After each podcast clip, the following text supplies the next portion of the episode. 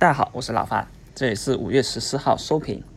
今天啊，大盘反弹还是没能够起来，两次冲高在红盘以上以后，形成了一个次次高点，从而呢啊午盘以后就开始逐步的回落了。因为今天呢有一个比较大的啊市场的败笔，就是外资的一个减持，外资的持续流出。今天啊通过沪港通这个北上资金。净流出超过了一百亿，达到了一百零九亿，这创出了史上流出额第一高纪录啊！一五年七月六号的时候呢，当时是净流出一百三十五点二三亿，这是第一。那今天啊，这个就是第二。当然了，我们上个月的时候还说过，外资净流入也创出了一个第一。那现在啊，创出一个流出第二，这都说明了外资。已经在啊逐步的回避了我们 A 股市场，那这个时候呢，反而就变成什么？变成了我们自救了。当然，外出净流出还跟另外一个事情有关，就是清查配置。我们以前有聊过一次，啊，就是国内的一些基金，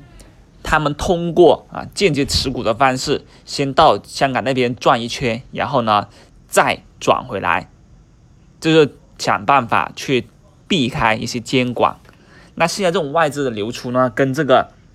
其实如出一辙的，就是被清查啊这些境外的配置以后，因为境外配置的成本低，可以说啊低到五个到六个点，而国内的这种成本呢就非常高，所以有这么低的一个。套利空间，那这些资金啊就选择了境外的去流入，也就通过沪港通流入啊。那被查以后，资金肯定要撤出，对不对？这啊其实也是今天影响着整个市场的这么一个利空因素了。而同样，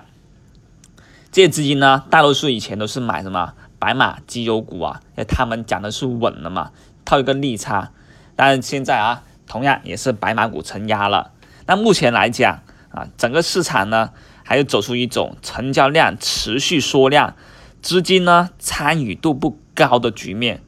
所以接下来啊，指数就基本上在维持在两千八百五十点到啊三千点这么一个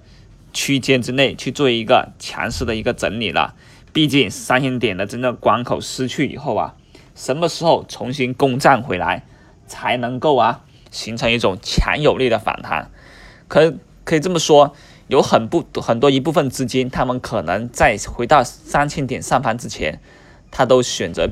观望，他不会说啊，你反弹初期就去啊去参与进来了，他们可能确定了什么，确定一个比较确认的信号，确定这个信号是有效的，比如说一根大阳线拉回到三千点以后，那这种大阳线呢，可能是周 K 线，也可能是月 K 线啊。有出这么一个信号以后，他们才觉得这个市场是安全的，他们才会愿意去回来。而在此之前，你的反弹初期也好，反弹中期也好，都不足以吸引到他们，都不足以让他们去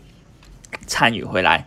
那现在的局面呢，就处于一种局部性的结构了，结构性的机会。也就是说呢，在没有啊更大的一些利好冲高去吸引到更多资金进来之前，都是属于属于当前一种啊局部的小题材啊，也就是中小盘题材股才会具备参与的一种市场魅力的节奏。